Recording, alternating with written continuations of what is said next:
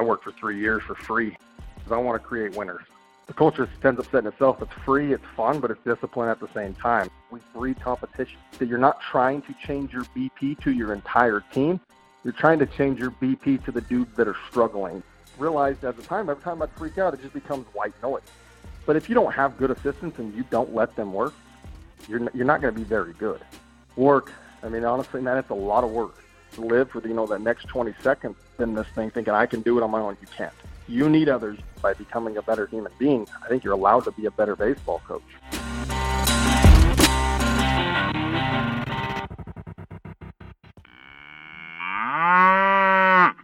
Fellas, fellas, fellas. Welcome back to the Farm System Podcast, your home for baseball development. We're here for you, by you, and with you. I'm your co host, Joey Cunha. And I'm Bo Callis. This podcast is designed for coaches, players, scouts, really anyone looking to further their development in the game of baseball. Here at the Farm System, we take pride in being lifelong learners, and we are here to be a bridge from where you are to where you're going. To Joey, we've been talking a lot about Lipke the last couple weeks. Enough of the what. How can I use this in my practice? Great question there, Bo. I mean, uh, we got to need, need to know how to apply it to our everyday practice if we want it to work and get us better. So, you know, what we do at uh, Brighton in uh, Utah is basically, you know, even even when we're playing catch, um, all of our infielders, um, even even our outfielders, our, our catchers, it just depends on, on which guys. We have a whole bunch of them. We, we use about five or six that we have at practice every single day and uh, they go through. We do individuals um, before we get into any of our uh, you know defensive work for the day, and so they go through their individual drills for their position, and all of them have it on their hand the entire time. If we're doing short hops, if we're doing um, just getting through the ball, if we're you know we're working on footwork or anything to do with infield, if we're catching balls from the catcher, if we're receiving balls as they're throwing down, all these situations, you know, we we constantly have it on our hand the entire time. Okay. And how will this product improve the efficiency of not only my players, but also my time and my money investment? I think the biggest thing is I kind of talked about this a couple weeks ago is as a coach, there's just too many things going on, and you know you can't you can't just be focused on every single rep, and so it just guarantees that they're constantly in the right position. And instead of trying to beat out these bad habits that we constantly have by doing reps the wrong way or um, just going through the motions, this always forces us in a good position, and it just really has saved uh, me a lot of time of having to go back and break all these bad habits because it's a tool that automatically does it for me. Fellas, the discount code for the Lipke Pro has changed. Um, you can now use code the farm 18 all caps for 10% off at lipkepro.com. On this episode, we bring you a seasoned coach with 18 years of experience, 14 of which were at the collegiate level and 7 years as a head coach. He had stops as an assistant at Bethany College and Clarendon Junior College. He spent 5 years as a head coach at Sterling, reaching the national tournament every year with 40 plus wins each season. He also reached the World Series twice. Dink's first season at Southeastern University, he set the school's record for wins and reached the national tournament. This led to the school's receiving its highest ranking in school history. The Fire started this year ranked fourth in the country and continue to be undefeated to this point in the season. This last weekend, Dinkel joined the 300 win club as a head coach. Pull up a seat, grab your notepad. Here's Coach Dinkel.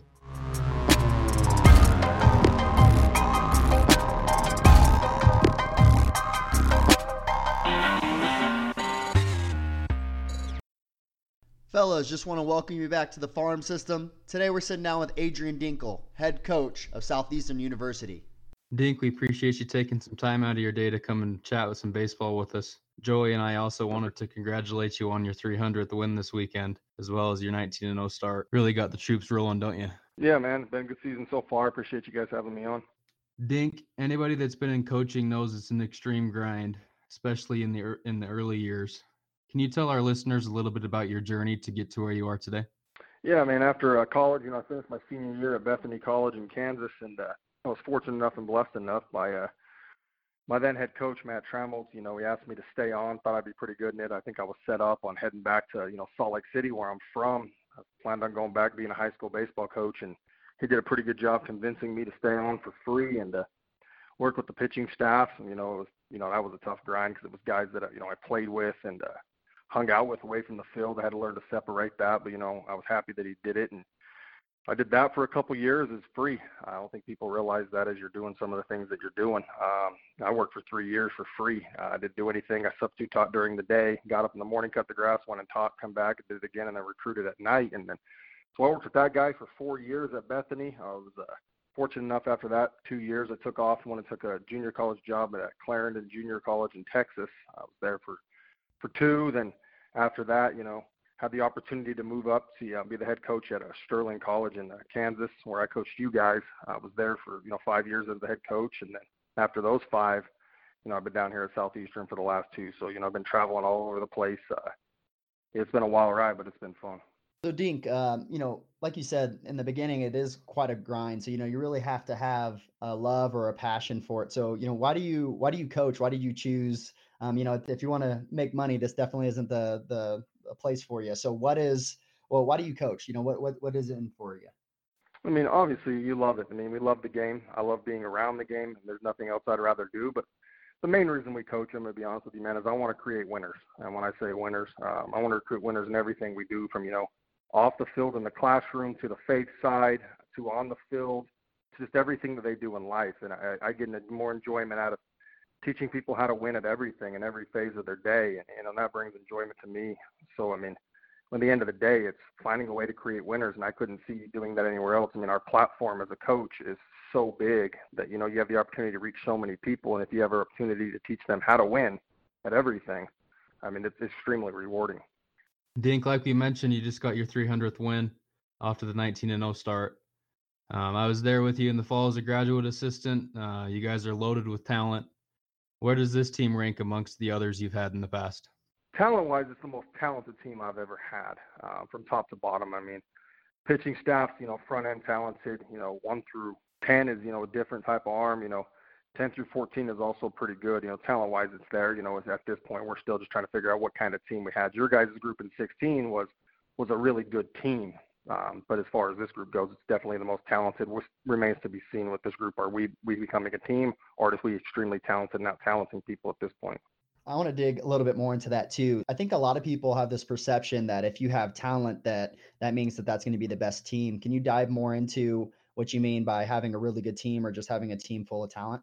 Yeah, I mean, when you have a team, you got guys that jump on each other's backs and support one another. Uh, they pull for one another, whether it's the 15th guy that finds a way to grab a chart and help the guys that are at the plate saying, hey, these are tendencies as, as we run through our progressions in the dugout. You know, that 15th guy is helping one, one, you know, one through nine, you know, to understand his at bats, understand his approach to narrow the focus a little bit. And those guys are, are supporting one another and, and fighting with each other. Where on the other hand, if you just have a bunch of talented guys, they're all worried about scratching and clawing, stepping all over each other and worried about themselves instead of the ultimate goal at the end of the day is you know winning games um, and, and staying with one another. So I think at that point, I mean, if you put the talent and the team together and those guys that want to do that, then you know, obviously you're going to have something special. So I mean, you're always as a coach, you want the talent, but at the same time, when, when you're sticking through things, you want to find guys that understand roles and buy into roles. And if you can, you can get that team, then you know you're going to have a fun year. So, what would you say has been the key to your continued success over the years? I'm going to keep it simple, man. I think at the end of the day, it's just get really good players. I think we overhype it at, the same time. I mean, if you want to be successful in this game, obviously you have to coach. You got to have a plan, um, and you and you got to you know use that plan. But at the same time, you better have really really good players. If I don't have really good players with a plan, we may win some games, win in a minute, win as much as we want. So it all starts with recruiting. Go out and find really good players that make you look smart. Touching on that talent, um, the teams I've been around with you, they generally seem to have kind of a similar culture or mentality.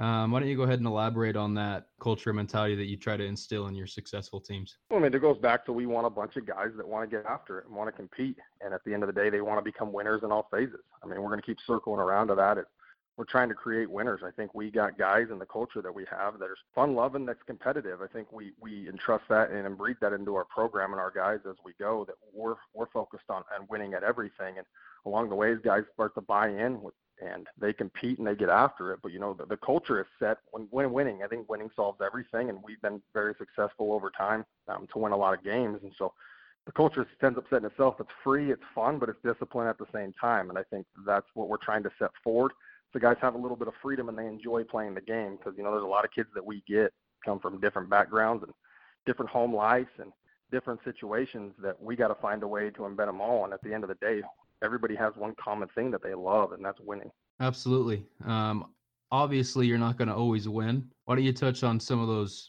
tougher seasons, how you really work to instill that same culture? You just keep pushing for it. I mean, you just got to keep reminding guys, you know, 2014, I want to say we, you know, we had a rough year with some guys that struggled with the culture and didn't really buy in. And, you know, I think we ended up going 40 and 20. It was, you know, one of the worst years I've ever had as a coach. And, hmm. Uh, you know, I think we got to that point was, you know, we, we just kept pushing and grinding. And, and let's just be fair at the end of the day, if we got guys in those situations or guys, even if you're winning 50 games, that really don't buy into the culture, then we're we're going to move a different direction and find guys that just want to buy in, even if they're you know less talented. Well, we'll take those less talented guys that want to find it. So I think that's the tough part of being a head coach. Sometimes you gotta you gotta move forward from some of those really talented guys and find those guys that just want to compete and those guys that want to get after it. I know I know obviously a lot of coaches when they listen into podcasts like this or they're constantly reading or in search of information, they think that they're going to come across this one nugget that's going to absolutely, you know, change exactly how they do everything, but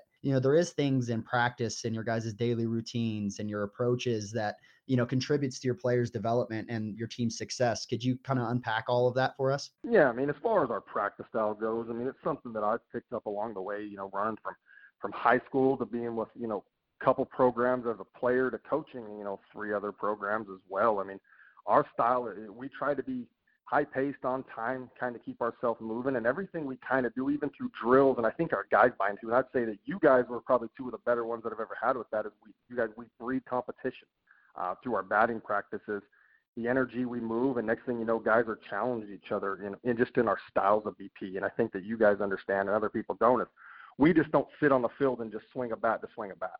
That's just not going to happen. If you want to do that, that's what the batting cages are for on your own time. But when you're with us, uh, team practice you know, we're going to put you in, in competition style batting practices, whether it's through our angle BP or, or you wear a fire BP or multiple BPs that we take. I think that we want our guys to get up there and be challenged. I think that there's too many times that are programs or coaches out there that just, hey, let's just throw BP, you know, take four rounds of five and get loose and cut it loose. We don't want to do that. I think that we want to focus on the little things like its internal hip rotation, getting our hands moving, hanging our hands, finding different things, getting off our backside, you know, through our launch angles, whatever you may be, and each guy's different. Um, but we want to focus on that while we're on the field as much as possible. And along the way, we're looking at these guys saying, hey, compete with one another, see who can do better at this time. Um, we're not going to waste a lot of time in practice. I think you guys know that as well. We just don't. I don't want to waste time. I don't understand when you get out there and have these seven-hour practices. We're going to get out there, get moving, get our jobs done, get off the field in three hours, and move forward. Do you think a big part of that is we did have a whole bunch of different BP routines, but I think the key, um, and that me and you've talked about this before too, is coaching is when to know what type of batting practice you need to do. Like let's say for instance, you know, our swings are getting long or you start noticing that, you know, we can't we can't hit velo or that we can't hit off speed.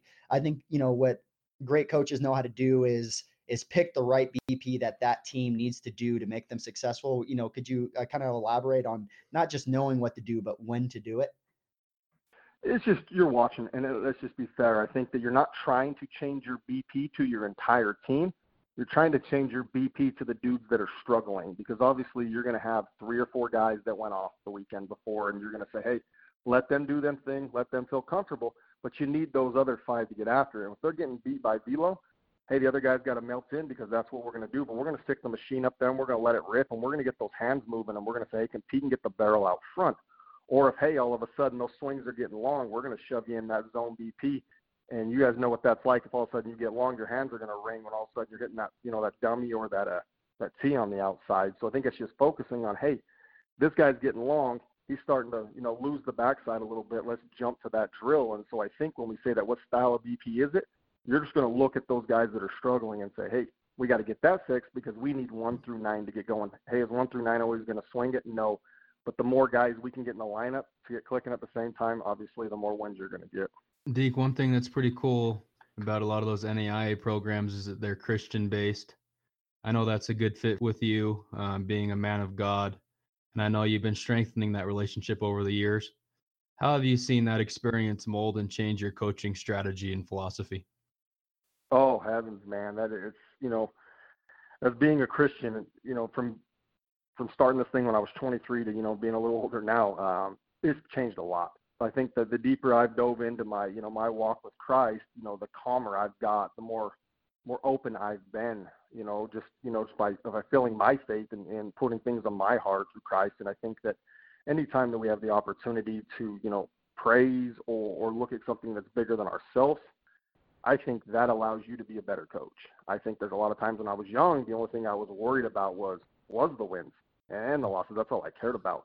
But once I started to strengthen my faith, I realized, hey, there's a lot more than these W's and L's. Don't get us all wrong. We want to win. But being able to have faith, love faith, love Jesus, spread that word with our guys to understand that that's what we're about. I mean, I think that that just allows you to relax a little bit and become a better human being at the end of the day. And by becoming a better human being, I think you're allowed to be a better baseball coach. Dink, uh, what do you think too when you look back and you you think about those early days when you're early in you know your 20s? What are things that you look back and you're like, oh my god, I can't believe I did that. I can't believe I did that in that situation or I coached that way. What are things you look back and kind of laugh at yourself now? Oh man, I was nuts, man. I I'd get upset. You know, when I was young, I thought that's the way it was because those people I played for, I would chuck buckets and kick things around. You know, I wanted things a certain way with certain players. I mean, I cookie cut everything when I first started this thing. I wanted everybody to swing the same way. I wanted everybody's hand pass the same way. I wanted the mental approach the same way for every guy. And, and when they didn't do it, it was automatic. Hey, I'm to snap. I'm to freak out on you a little bit. And I thought that's the way it was. And as I got older, you know, something that kind of changed my life a little bit, and as far as coaching goes, was – Ray Birmingham, you know, head coach of New Mexico, when I was talking to him one time, he says, "Hey, why don't you limit your freakouts to three to five a year?" And ever since I started switching my freakouts down, and I don't freak out like I used to, man. It just now I'm calm. Uh, you know, I just realized at the time, every time I'd freak out, it just becomes white noise. And I think young coaches do that. They think, "Hey, screaming and yelling, you're going to catch everybody's attention." I think as I got older, I started to find out, "Hey, are these guys?" And I individually started a process with my guys, or is this guy process driven? Is this guy results driven? And once I started to figure out, I need to coach that guy because he's results driven in a certain way. This guy is process driven in a certain way. And it's my job at the end of the day. And if I can't figure that out, and as I got older, I started to realize, hey, man, like, I got to go home and it's my job to find a different way to do that. And and everybody was always they they don't want to feel dumb. And at the same time, I started to realize, man, pick up the phone, call someone else. Long as I'm getting that guy better, I don't care how it got fixed. Whether I call my friends, whether I call my colleagues and say, hey, man, I can't get this fixed, I started to grow. And next thing you know, my players started to grow. And I started getting better response. My, my demeanor calmed down a little bit, and I started to realize when I should discipline, how I should discipline. Do I discipline in front of people? Do I discipline in the office? And I started to feel like, the, hey, I did a better job that way. But I think early in my career, it was just I wanted to attack the day at that point. If there was a mistake made right there in practice, hey, I would flip and I would try to address it right then. When we start to realize, hey, I need to go calm down, talk to the guy a little bit as I got older, and if there was an issue, I'd bring him office, man to man. Some people don't like to be embarrassed. Kids don't want to be embarrassed. So I figured out as I was getting older, hey, don't embarrass this kid. Let's bring him in. Obviously on game day, if they do something, I want to address it right then because let's just be real. Kids these days forget fast. Um, so we want to address that way, but things at practice, hey, let's go address it. If it's a big situation, I pull them off. Say hey, that wasn't the way I was before. It was I want this fixed and I want it fixed now. Well, at that time when you're screaming, man, that kid's too worried about running or making you upset and all of a sudden you've lost that kid for the day. It doesn't do you any good. So I'd say that I've grown up as far as that goes throughout the years, just understanding calm down and I've got to tailor my coaching to what style of player I have individually. I may have to be a little bit more rough with Joey than I have to be with Bo. And as I grew older, I got that. You know, when I was 24, nah, everybody was getting yelled at, and that's all that mattered. So I think me and Bo and you all understand, you know, pro- uh, players that might be process or you know end result guys, but I, I, think some people might be confused with that. Can you give us an example of you know a, a player that might be one way or another, and how you choose to kind of go about that differently? Well, I mean, you look at it this way on a pitching side. I mean, you're going to have the guy that's results driven if you're down there trying to get him figured out, you know, getting off that backside, getting into a stiff front side and locating a pitch, and he can't get there automatically, and you can't get him right there that way initially right that day, he's going to lose. He's lost already. You you've lost all the power over him. He doesn't trust you that much anymore because he's results driven and he wants to see it that day. So it's your job before you go out there and start teaching something. You better have a plan. You better understand how can I get him there? How can I find a way to get him there fast? Because by the end of that pen session or that game, he wants to see a result. because he's results driven. If he doesn't see the result with some spin rate on the breaking ball, he's going to back out. He's going to do what every other kid does these days. He's going to jump on Twitter and have 17 different pitching coaches. But if you could find a way to make sure that that dude has a result that day or the next day, he's going to buy into what you're doing and he's going to jump on your train. That guy results driven. You need to find a way, however it may be, whether I have to call you guys or call somebody else or figure it out myself. You know, ultimately the goal is to figure it out myself. Get in there. Process driven guys, for me, are guys that are the fun ones to coach. They understand that it's going to take some time. They understand that I got to fix one thing at a time to get to the ultimate goal. And ultimately, what you're trying to coach your guys to is you're trying to coach all your guys to be process driven. You're working in that direction for all, you know, 35 guys in your program for sure, but at the same time, there are plenty of kids that walk in the program that are 100% results driven. And that's on the offensive side. Guys are results driven. They want hits.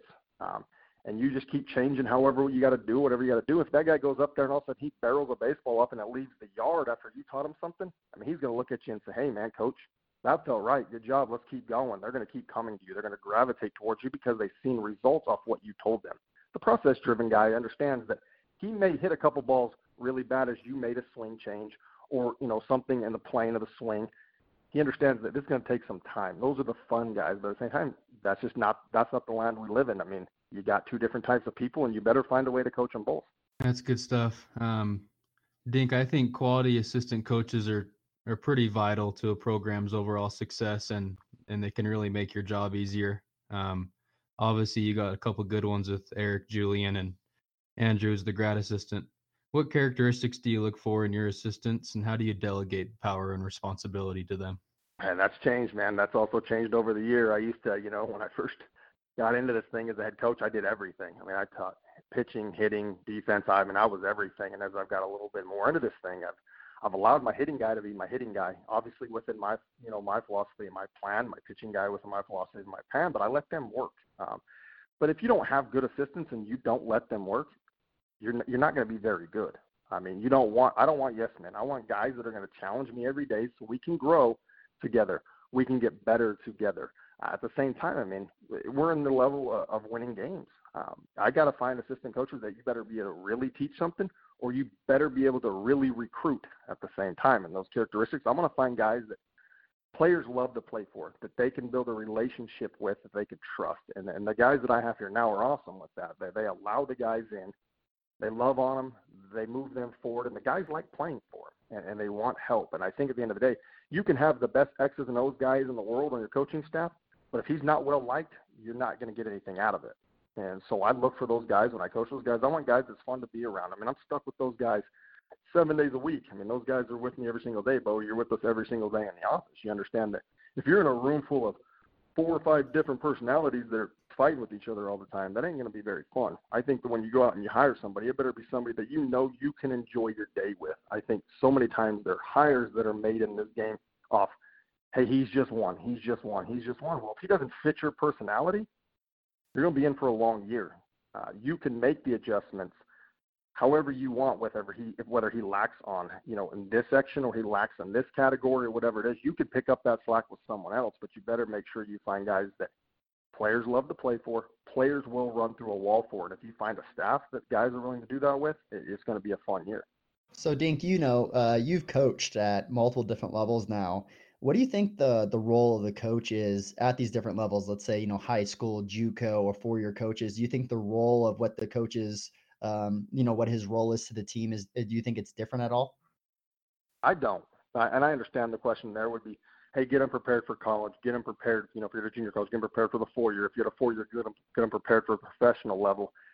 I don't think that's the case. I think your job as a head coach is to find a way to create good young men and create winners however it may be, and the rest is going to take care of itself. I think that your job as a junior college coach is also sell, to sell your kids to move on. As a high school coach, to sell your kids to move on. But I think that's in every category. It's still your job is to sell your kids and to make your kids better and to develop your kids, whether that is away from the field, you know, on the classroom, on the field, away from it, whatever you got to do. I think the role still plays the same. And I think if you're coaching differently at every level, then – that's up to you, but I think that it should all be a standard of, hey, we expect greatness in everything we do at every level, and it all falls into place from there. So, Dink, obviously this year, and stretching back to your time at Sterling, you consistently have some of the best talent in the NAIA, um, if not the country. How do you go about not only targeting those big name D1 guys or JUCO guys, um, but a- actually get them to come to your school? Work.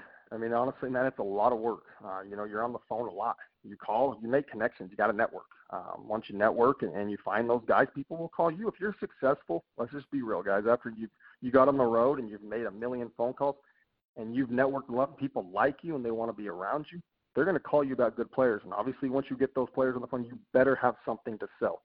And as we're selling through recruiting, man, we're doing what I would call collecting coins, man. I'm listening to that kid talk as he's going, and believe me, if he's transferring from wherever it may be, you know, UCLA or Florida or whatever it is, it's still a recruiting job. That kid wants to feel loved, and we say when I talk about collecting coins, you're listening to what that kid has to say. You're listening to what he loves and what he wants to talk about. And once you hear them, you grab that and you start to elaborate on the things he loves. So at what you have, if you're saying, "Hey man, I want to live, love winning," hey man, we won 50 games last year, and we're going to keep winning more, but we need guys like you. And at the end of the day, every kid wants to feel loved. Every kid wants to feel important, and that's your job is to get off your butt, make a ton of phone calls, send text when you don't want to send text, get make phone calls when you don't want to make phone calls. Uh, you got to do it. And I think at the end of the day, I think we've been very fortunate to get those players because we work just like everybody else does. Um, but at the same time, we I think we just kind of get after it a little bit, and guys just tend to you know gravitate towards us. And at the same time, once you build a winning program, kids want to be a part of that.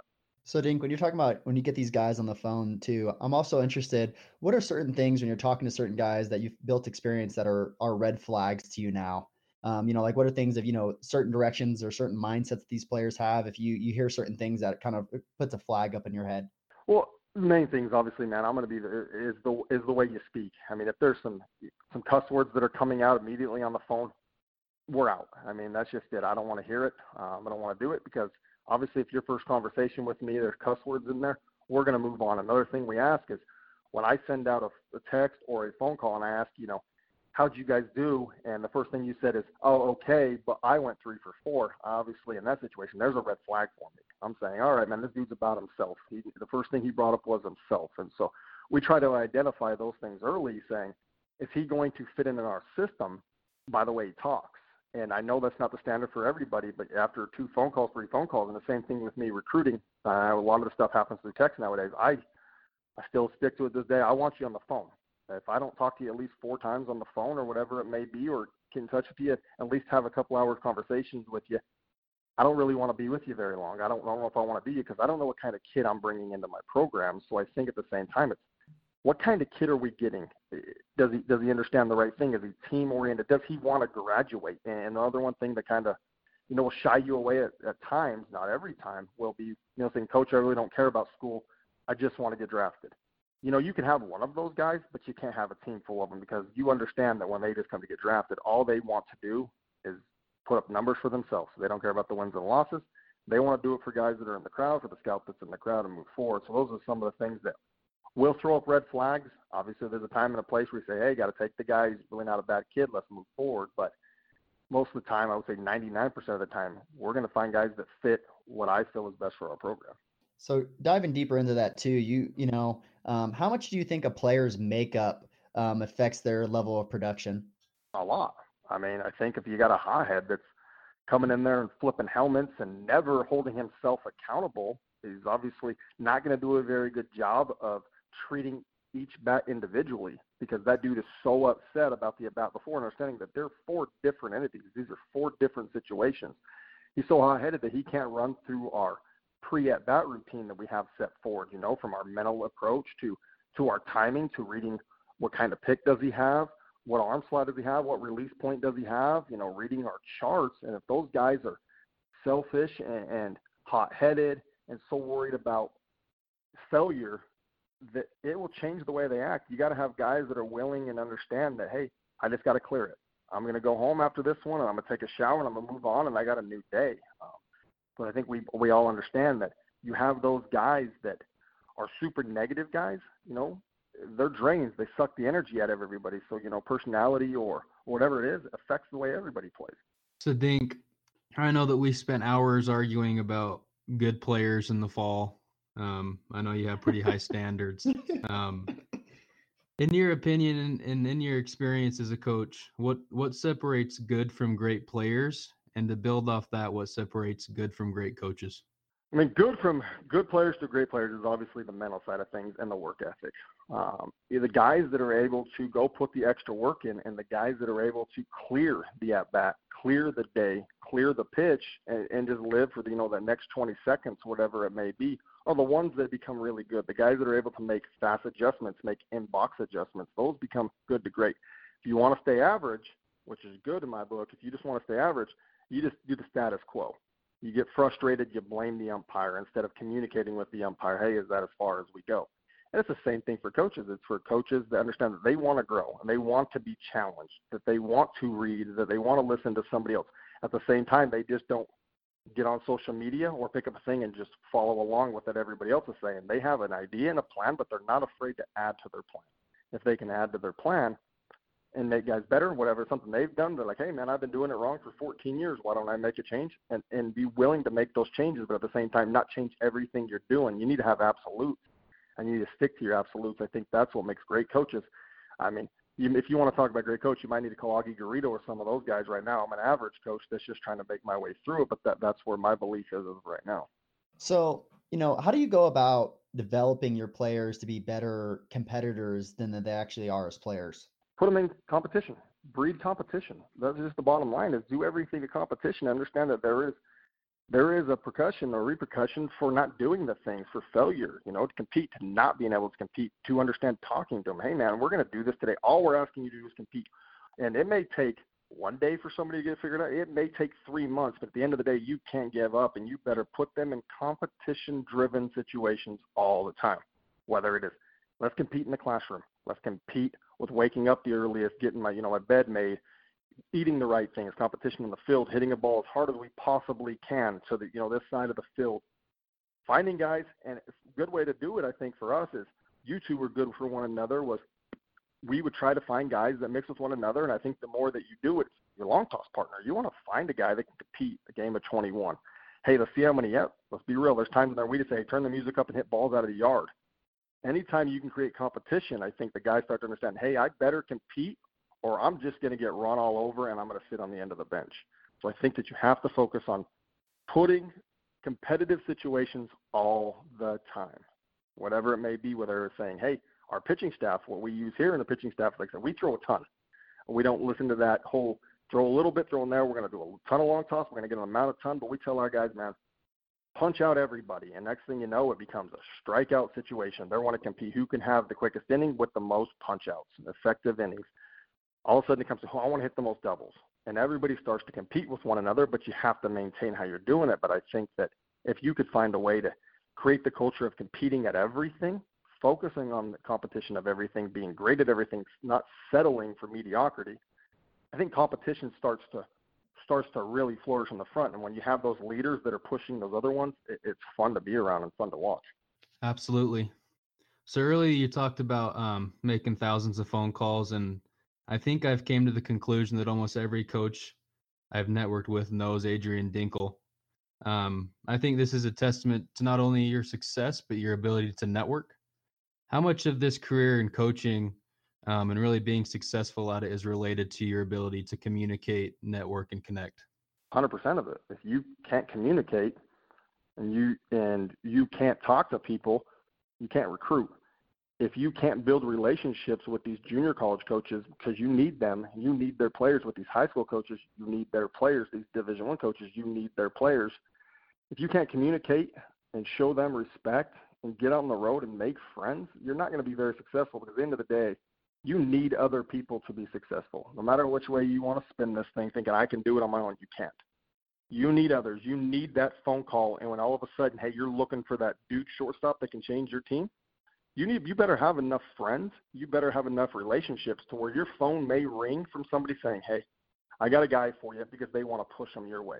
And it works. And it works our way too. We got we send them guys. We'll call them about guys, and I think those relationships are huge. If you don't have those relationships in this thing, you're not going to be very successful. If you can't communicate, you're not going to be very good. It's just the same thing as coaching. You know, you can't talk to your guys and communicate guys with what you want and what you expect.